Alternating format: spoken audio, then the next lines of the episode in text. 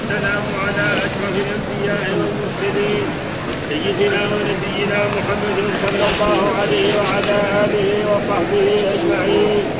قال الإمام البخاري رحمه الله باب الدعاء في الموت والحياة.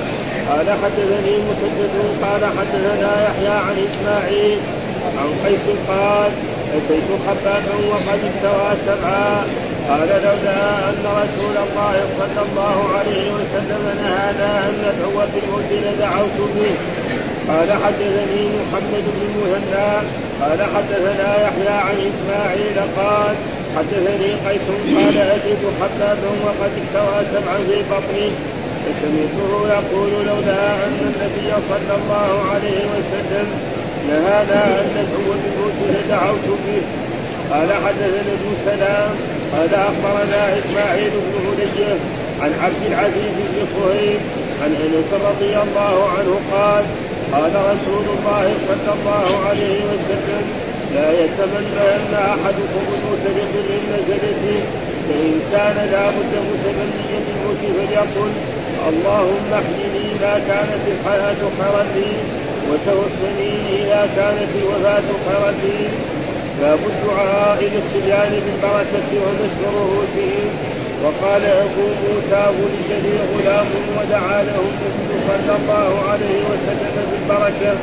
قال حدثنا قتيبة بن سعيد قال حدثنا حاتم عن سعد بن عبد الرحمن قال سمعت السائب بن يزيد يقول ذهبت بي خالتي إلى رسول الله صلى الله عليه وسلم فقالت يا رسول الله إن ابن أختي وجع فمسح راسي ودعا لي بالبركة ثم توضأ فشربت من وضوئه ثم قمت إلى خلف ظهره فنظرت إلى خاتمه إلى خاتمه بين كتفيه فنظرت إلى خاتمه بين كتفيه بنزل الحجنه قال حدثنا عبد الله بن يوسف قال حدثنا ابن وهب قال حدثني سعيد بن أبي أيوب عن أبي عقيل أنه كان يخرج به جده عبد الله بن هشام إلى السوق أو إلى السوق فيشتري الطعام فيلقاه ابن الزبير وابن عمر فيقولان اشركنا فإن النبي صلى الله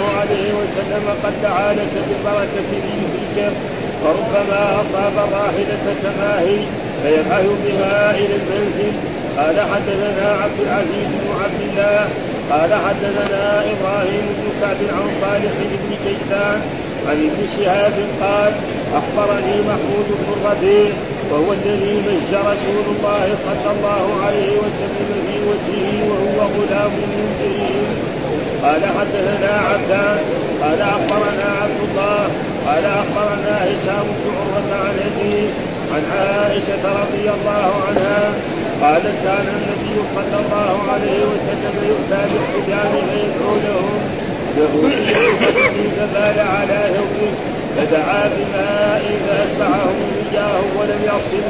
قال حدثنا أبو اليمان. قال أخبرنا شعيب عن الزهري. قال أخبرني عبد الله بن ثعلبة بن شعيب وكان رسول الله صلى الله عليه وسلم قد مسح عينه. إنه راى سعد بن أبي وقاص يكثر بركعه. يكفي هذا. أعوذ بالله من الشيطان الرجيم، بسم الله الرحمن الرحيم، الحمد لله رب العالمين والصلاة والسلام على سيدنا ونبينا محمد وعلى آله وصحبه وسلم أجمعين، قال الإمام الحافظ محمد بن إسماعيل البخاري رحمه الله تعالى باب الدعاء بالموت والحياة يعني هل يجوز للإنسان أن يدعو بالموت على نفسه أو ويدعو بالحياة. وفي بعض النسخ باب الدعاء بالموت والحياة. في نسخ الامام البخاري باب الدعاء بالموت وبالحياة. وهذا يقول إيه؟ أوضح. وبالحياة. لكن نحن ما نقدر نزيد اسم إيه؟ النسخه موجوده والا في بعض النسخ وبالحياة. وهذا أوضح. ها؟ يعني باب الدعاء بالموت وباب الدعاء بالحياة. ويكون المعنى يعني أوضح مما فهل يجوز أو لا يجوز؟ الأحاديث تدل على أنه لا يجوز، الانسان مهما أصيب من من ضر ومن مرض ومن غير ذلك لا يجوز له أن يدعو بالحياة لأن الصحابي خباب من اراد يعني كوي وتسعة اياد وكان من شدة المرض ومن شدة هذا يقول يعني لولا أن الرسول نهانا عن ندعو بالموت لدعوت به. مفهوم من ذلك. ثم بعد ذلك ذكر حديث فإن كان لابد يعني متمني الموت فليقل يعني الإنسان يعني لا يتمنى أحدكم الموت يقول انه فإن كان لابد فليقل اللهم أحيني ما كانت الحياة خيرا لي وأمتني وتوفني ما كانت الوفاة خيرا. ولا يجوز لإنسان يدعو بالموت على نفسه مهما أصيب ابدا. ها فإن ذلك فيه نهي من رسول الله صلى الله عليه وسلم. وهذا معناه باب الدعاء. فإذا باب إيه؟ النهي. ها بالدعاء بالموت ها على نفس الإنسان. لا يجوز له لأن الرسول نهى عن ذلك، إيش الدليل؟ قال حدثنا مسدد قال حدثنا يحيى عن إسماعيل عن قيس. قال أتيت خباب. وهو خباب بن الارت الذي يعني لاقى من المتاعب ومن العذاب في مكة لأنه كان ضعيف ثم هاجر إلى هذه المدينة وقد اكتوى سبعا. قد اكتوى سبع كيات. جاء في بعض الروايات في بطنه. سبع كيات في بطنه. والحديث هو نفسه والحديث الثاني قال سبعة. في يعني في رواية ثانية قال في بطنه هنا قال سبعا ولذلك الإمام البخاري راح كرره بسند آخر ذكر في بطنه. يعني كوى فين؟ في أي مكان. ها؟ في الأول بس سبعا الحديث الثاني قال لا سبعا في بطنه. فيكون هذه زيادة. ها؟ يعني كل واحد يروي الشيء الذي سمعه عن رسول الله صلى الله عليه وسلم فنهانا أن ندعو بالموت لدعوت يعني لولا أن الرسول نهانا لما لاقى من المتاعب ومن المرض ومن شدة هذا ففهم من ذلك أن الإنسان لا يجوز له أن يدعو. الحديث الثاني قال حدثنا محمد بن المثنى قال حدثنا يحيى عن إسماعيل قال حدثني قيس قال أتيت خبابا وهو خباب من الارد الصحابي الجليل وقد اكتوى سبعا في بطنه. يعني ما في كلمة في إيه إلا في بطنه. بس إنما الحديث يعني شيخ البخاري هناك في الأول مسدد وهنا محمد بن المسلم بس ها وإلا هو وزيادة في بطن هذه فسمع فسمعت يقول لولا أن النبي نهانا أن ندعو بالموت لدعوت. فلا يجوز الإنسان يدعو للموت مهما كان يصيب بهذا فإذا كان لابد فليقول اللهم احيني ما كانت الحياة خيرا لي وأمتني ما كانت الممات خيرا لي وتوفني ما كان الممات خيرا ولا يجوز أن يدعو بالموت مهما كان. ثم ذكر باب الدعاء للصبيان بالبركة ومسح رؤوسهم وقال أبو موسى ولد لي غلام ودعا له النبي صلى الله عليه وسلم بالبركة. يعني باب الدعاء للصبيان. فلا بقى يعني آه الناس الأفاضل أن يدعوا للصبيان بالبركة. وهذا كان رسول الله صلى الله عليه وسلم إذا ولد مولود يأتي به أهله إلى رسول الله صلى الله عليه وسلم فيدعو لهم بالبركة. ويكفي بذلك ما مر علينا في العقيقة وفي غير ذلك أن عبد الله بن الزبير نعم ولد بقباء فأتت به خالته إلى رسول الله صلى الله عليه وسلم ودعا له بالبركه وهذا دحين أبو موسى الأشعري يقول ولد له ولد ذكر هذا في إيه؟ في باب العقيقة. الإمام الحافظ ذكره في باب ولد له ولد فأتى به إلى رسول الله صلى الله عليه وسلم وسماه إبراهيم.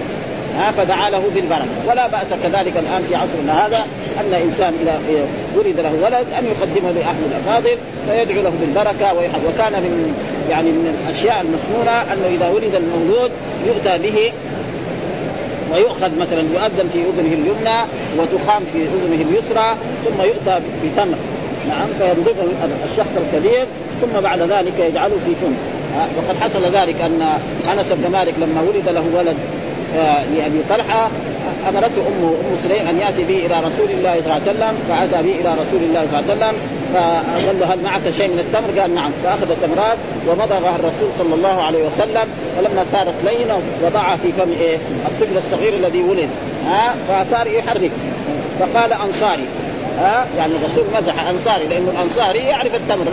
ها؟ ولد في ابوه وجده وكلهم يعرفوا التمر. فصار إيه؟ يحرك. فالرسول قال أنصاري هذا. ها؟ وهذا والآن وكذلك يحلق رأسه يوم السابع. ويسمى. أما التسمية فما في تعيين. في أي وقت يسمى لا بأس به. أما ال آه يعني العقيقة تذبح يوم السابع. نعم. وحلق الرأس يكون يوم السابع. وكذلك الختان لا يلزم من ذلك. يعني في أي وقت كذلك أمكن. هذا كله تقدم لنا في العقيقه ولذلك هنا باب الدعاء للصبيان المولدين بالبركة. وكان هذا من من فعل أصحاب رسول الله يأتون بأولادهم إلى رسول الله صلى الله عليه وسلم ومسح رؤوسهم. ها ومسح رؤوسهم. وخصوصا إذا كان يتيم فإنه جاء في أحاديث مسح مسح الرأس بالافراد قال وإبراد وورد في فضل مسح رأس اليتيم حديث أخرجه أحمد والطبراني عن أبي أمامة بلفظ من مسح رأس يتيم لا يمسحه إلا لله كان له بكل شعرة تمر يديه عليها عليها حسنة وسنده ضعيف.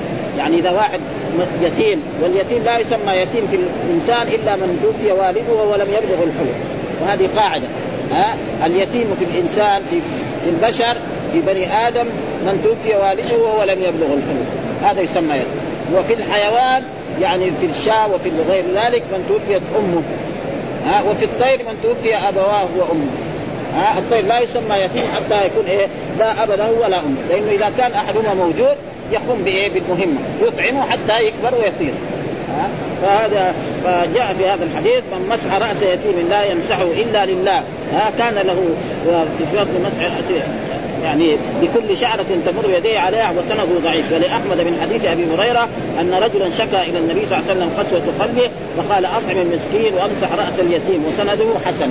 ها؟ ومعلوم أن اليتيم إذا كان في بيت يكرم ويحسن إليه فهذا البيت فيه بركة وفيه كل الخير. وإذا كان يهان فهذا لا ينبغي يقول فيها وقال أبو موسى ولد لي غلام. ولد لي غلام. ودعا له النبي يعني أتى به إلى النبي صلى الله عليه وسلم ودعا له النبي صلى الله عليه وسلم بالبركة. آه فلا بأس بذلك.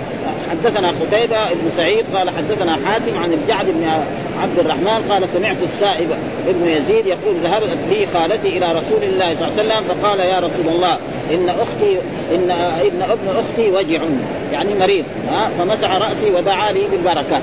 ها فكان شفي. ها وفي وجع يعني مريض. فمسح رأسي ودعا لي ثم توضا ثم توضأ فشربت من وضوئه. يعني توضأ الرسول وبقي من وضوئه شيء. الوضوء الماء الذي يتوضأ به. وضوء الفعل. يعني في فرق بين وضوء ووضوء. فالوضوء بفتح الواو الماء الذي الذي ماء في الإبريق أو في الوعاء هذا يسمى وضوء. نفس غسل اليدين والمضمضه والاستنشاق وغسل الوجه وغسل ومسح الرأس وغسل الرجلين هذا يسمى وضوء. كذلك سحور وسحور. كذلك سحور نفس الأكل.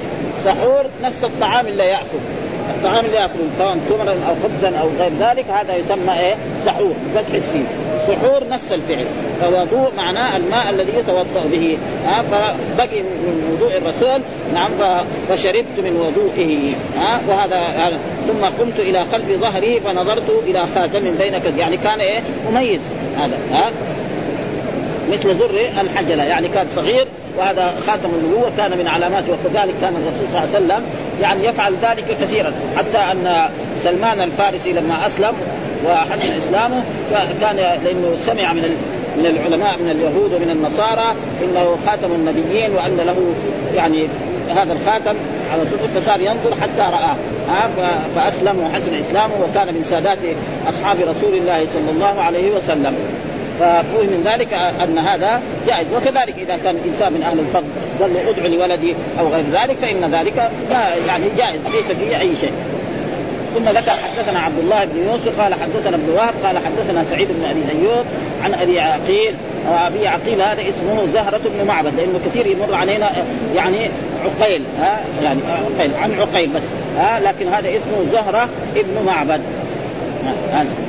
ويقول عن أبي عقيل أو أنه كان يخرج يخرج به جده عبد الله بن هشام من من السوق أو إلى السوق فيشتري الطعام فيلقاه ابن الزبير وهو عبد الله بن الزبير وابن عمر فيقولان أشركنا فإن النبي صلى الله عليه وسلم قد دعا لك بالبركة. ها عبد الله بن هشام هذا يعني كان يدخل السوق لأن الرسول لما قال يعني تعالوا بالبركة لازم يكون في بركة. فكأي واحد وقد حصل ذلك لرجل من أصحاب النبي صلى الله عليه وسلم الرسول أعطاه يعني دينارا وقال له اذهب واشتري بهذا الدينار شاة. فذهب نعم واشترى بها شاتين. باع واحدة وأتى لرسول الله صلى الله عليه وسلم بشاة ورد إليه الدينار. فدعا له الرسول صلى الله عليه وسلم بالبركة فبعد ذلك كان يقول لو اشتريت ترابا لربحت فيه. ها؟ لأن الرسول دعا له بالبركة. يعني الرسول يعطي له دينار يقول له اذهب واشتري شاة. فيروح يشتري شاتين ها؟ فيبيع واحدة لأن الرسول ما يبغى شاتين. باع واحدة في السوق هناك وأتى لرسول الله صلى الله عليه وسلم بشاة واحدة التي يحتاجها ورد إليه الدينار. فدعا له الرسول صلى الله عليه وسلم بالبركة. بعد ذلك كان يقول لو اشتريت ترابا يعني لو اشترى بضاعة يعني الخسارة فيها في المية 70 أو 80 هو يكسب فيها أكثر ها لدعاء رسول الله صلى الله عليه وسلم بالبركة. وأي إنسان يدعو له رسول الله صلى الله عليه وسلم بالبركة ها كما دعا الرسول صلى الله عليه وسلم بالبركة. نعم للمدينة في صاعها وفي في مدها إلى غير ذلك و فيلقاه ابن الزبير وابن عمر فيقول أشركنا فإن النبي قد دعا لك بها فما أصاب الراحلة كما هي فيبعث بها إلى المنزل. يعني ما يتعرض إيه؟ يعني يقصف الراحلة أو فالمقصود يعني ثم ذكر حدثنا عبد العزيز بن عبد الله قال حدثنا إبراهيم بن سعد عن صالح بن كيسان عن ابن شهاب قال وأخبرني محمد بن الربيع وهو الذي مج رسول الله صلى الله عليه وسلم في وجهه وهو غلام من بئرهم. وهذا الحديث تقدم لنا في إيه؟ في كتاب العلم.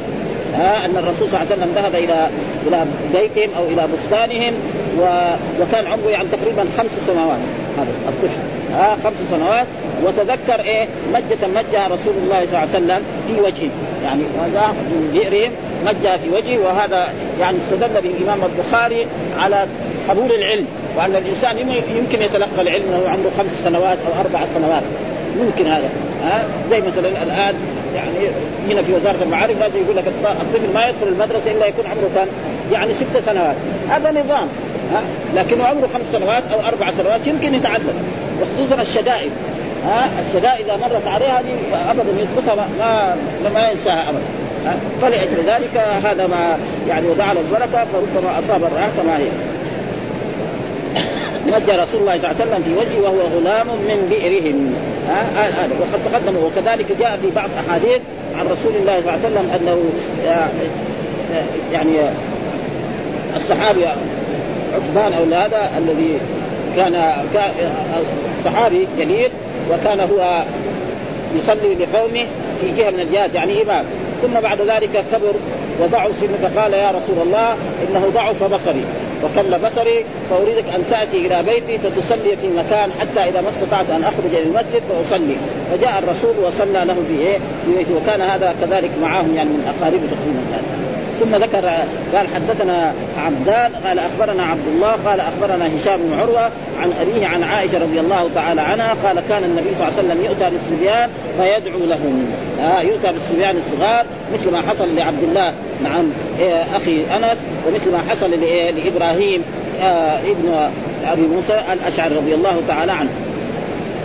فيؤتى فأتي بصبي فبال على ثوبه يعني أتي بصبي ووضع الرسول يعني في عجره فبال على فلما بال ما حصل فدعا بماء فأتبعه إياه. يعني ما غسل ثيابه. آه وهذا معروف أن جاء في أحاديث مرت علينا كذلك في كتاب الطهارة أن الغلام يرش من بول الغلام ويغسل من بول الجارية. ففي فرق بين إيه؟ الذكر والأنثى. ليه؟ لأن الذكر بوله أولا يتفرق. آه لأن الذكر ما ما يكون في مكان واحد. فيكون مثلا خصوصا إذا كان مخطوب. يعني لو طفل هنا موجود هنا وبال. وكان مثلا باع عليه يمكن البول حقه يروح هناك إذا كان مخطوب. وإذا ما كان مختون يروح هنا قريب من هنا. ها؟ أه؟ الجارية البنت بولها في واحد مكان. ها؟ في واحد مكان. وهذا من إيه؟ من سماحة الإسلام. ثم الناس لهم تعلق بإيه؟ بالأولاد بالغلمان أكثر من تعلقهم يعني خصوصا في ذلك الوقت الأول لأنه كان ما يبغى البنات. ها فدحين دخلوا في الإسلام فعلى كل حال يعني تجد الولد إذا ولد له ولد له ولد ذكر يمكن يشيله أكثر ما يشيل البنت. يقولوا شيء بنت يمكن يقعد أيام ما ما أخذها ولا رفعها ولا حتى ها فجاء الإسلام بهذا فأتبعه بوله وهذا كما جاء في الحديث قال يرش من بول الغلام ويغسل من بول الجارية. ها فدعا بماء فأتبعه ولم يغسل. ها لم يغسله. ثم قال حدثنا أبو اليمان أخبرنا شعيب عن الزهري قال أخبرني عبد الله بن ثعلبة ابن صعير في التصغير وكان رسول الله قد مسح عينه ثم رأى سعد بن أبي وقاص يوتر بركعة. يعني جاء في بعض الروايات مسح وجهه يعني كان وجهه لابد في شيء ولا في أثر فدعا له الرسول صلى الله عليه وسلم وكان. ثم بعد ذلك يقول أنه رأى سعد بن أبي وقاص يوتر بركعة. معلم سعد بن أبي وقاص يعني من أصحاب رسول الله صلى الله عليه وسلم ومن عشر مبشرين بالجنة وكان يوتر وكنا قرأنا في يعني في مناقب أصحاب رسول الله صلى الله عليه وسلم أن عكرمة جاء إلى إلى عبد الله بن عباس. نعم. وقال له إن معاوية يوتر بركعة. فقال له إنه فقيه. يعني في إيه؟ يعني في في في ذكر أصحاب رسول الله صلى الله عليه وسلم في مدحهم ذكر الصحابة من أبي بكر وعمر وعثمان وعلي حتى جاء معاوية. على كل حال معاوية ما عنده مثلا فضل مثل الصحابة. فجاء عكرمه وقال يا يا عبد الله بن عباس ان معاوية يوتر بركعة. يعني الناس كلهم يوتروا لابد بركعتين وثلاثه هذا يوتر. قال له إنه فقيه. يعني هذه الشيء اللي جابه في مناقب إيه؟ معاوية. مر علينا هذا. مر علينا في مناقب وهنا دحين سعد بن أبي وقاص ومعلوم أنه جاء في أحاديث عن رسول الله صلى الله عليه وسلم ها؟ يعني من يترك اليوتر بايه؟ بواحدة أو ثلاثا أو خمسا أو سبعا أو تسعا أو أحد عشر. موجود أحاديث والرسول صلى الله عليه وسلم كان يصلي إيه؟ يعني ما كان يزيد في رمضان ولا في غيره عن 11 ركعة. 11 ركعه وسئلت عائشة كيف كان؟ قال يصلي اربعا فلا تسع عن حسنهن وطولهن ثم يصلي اربعا فلا تسع عن حسنهن وطولهن ثم يصلي ثلاثا. ها؟ وثبت في بعض الأحاديث أنه كان يصلي يعني آه آه تسعا. يصليها كلها سردا الثمانية. ثم يجلس ويتشهد ويصلي ثم يصلي ركعه فكل جائز. ها؟ فالإنسان إذا كان مثلا مريض أو له عذر فصلى ركعه واحدة. ما في شيء. ها؟ والسنة أن تصلى الوتر يعني ركعتين ويسلم. لأنه في أحاديث عن رسول الله صلى الله عليه وسلم صلاة الليل مثنى مثنى. كذا بهذا النص. وهذا في صحيح البخاري في عدة. وبحث بحث عجيب في كتاب الصلاة. مر علينا من زمان يعني يمكن قبل سنتين. ها؟ مثنى مثنى. وفي حديث آخر أخرجه ابن ماجه صلاة الليل والنهار مثنى مثنى. ها؟ فلذلك هذا هو وإذا صلى اربعا كلها زي الظهر ففي أحاديث تقريبا في النهي أما في النهار يمكن أما في الليل ما ما يصح. ها يعني الأحاديث تدل على أن ذلك ممنوع. فقال وقد مسح أنه رأى سعد بن أبي وقاص يوتر بركعة. ها فإذا الوتر بركعة ليس فيه جائز. ونحن الآن يعني وقفنا يقول هنا في هذا الأحاديث باب الدعاء باب الدعاء للصبيان بالبركة ومسح رؤوسهم. وفي رواية أبي زيد المروزي ومسح رأسه بالافراد وورد في قدح مسح رأس اليتيم حديث أخرجه أحمد والطبراني عن أبي امامه بلفظ من مسح رأس يتيم لا يمسح إلا لله كان له بكل شعر تمر يديه عليها حسنة. وسنده ضعيف ولأحمد من حديث أبي هريرة أن رجلا شكا إلى النبي صلى الله عليه وسلم قسوة قلبه فقال أطعم المسكين وامسح رأس اليتيم وسنده حسن. وذكر في الباب أحاديث.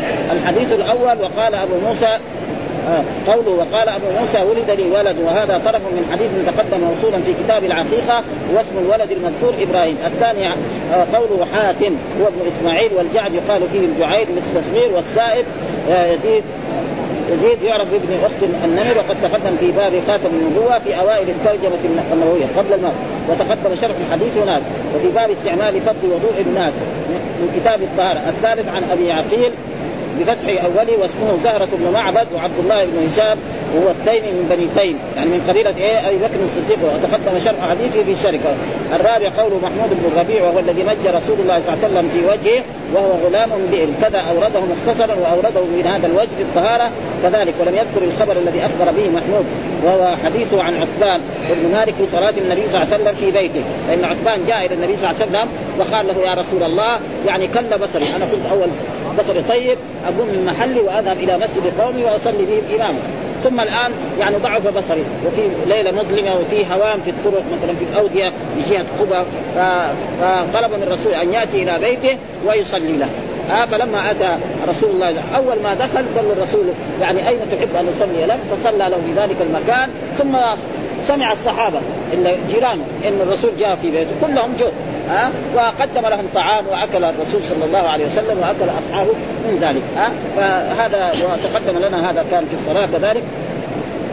وقد باب إذا دخل بيتا صلى حيث شاء من كتاب الصلاة وهذا الوجه فقال حدثنا عبد الله بن مسلمة آه آه إلى محمود بن ربيع فزاد عن حبان بن مالك أن أتاه إلى منزله فقال أين تحب أن تصلي في بيتك؟ الحديث. وأورده عنه من طريق عقيل عن ابن شهاب أخبرني محمود بن ربيع عن عتبان بن مالك فذكره. عقلت من النبي مجة وقد شرحته هنالك وأورده قبل باب الذكر في الصلاة من طريق معمر عن الزهري مطولا بقصته وبحديث عتبان وأورده في الرقاق من هذا الوجه كذلك لكن باختصار. وقد أورد مسلم حديث عتبان من طريق الزهري عن ابن الاوزاعي عن قصة محمود في المجه ولم يثبت لذلك الحميدي. في في جمعه فترجم لمحمود بن الربيع من الصحابة الذي انفرد البخاري بتخريج حديث وساق حديث المجة المذكورة وكأنه لما رأى البخاري أفرده ولم يفرده مسلم ظن أنه حديث مستقل. الخامس حديث عائشة في قصة الغلام الذي بال في حجر النبي صلى الله عليه وسلم وقد مضى شرح مستوف في كتاب الصلاة. السادس حديث عبد الله بن ثعلبة ابن سعير.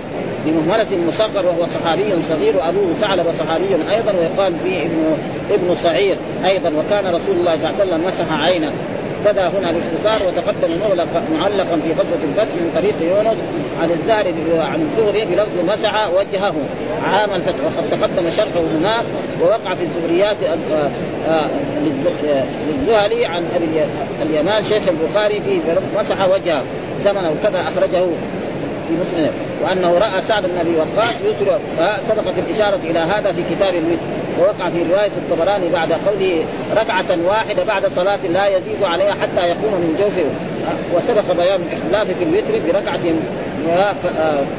فردة مستوفى والآن نحن على كل حال يعني نحن وجدنا هذا الباب مهم جدا ونحن راجعناه مراجعة بسيطة ولنا أن نوقف دروسنا في إيه؟ في هذه الدروس الدروس دروس للطلبة وسنتوجه إلى دروس الوعظ والإرشاد تقريبا خصوصا في المناسك وما يتعلق بذلك لأن الموسم قد اقبل وهذا يعني تقريبا شيء يجب نحو طلبة العلم. آه فنوقف على باب صلاة النبي باب الصلاة على النبي صلى الله عليه وسلم لأن الإمام الحافظ شرح هذا الباب تقريبا يعني مره بشيء طويل جدا قريب 10 صحابي 16 صفحة في إيه؟ حديث واحد.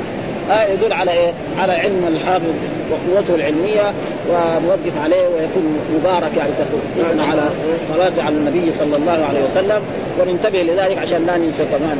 بارك الله والحمد لله رب العالمين. ونسأل الله أن يسهل أمورنا ويجمعنا دائما على مجالس مثل هذه المجالس نعم للعلم وأن يجعل عملنا خالصا لوجهه الكريم ويجمعنا دائما في دار كرامته برحمته ويشفع فينا نبينا محمد صلى الله عليه وسلم. الله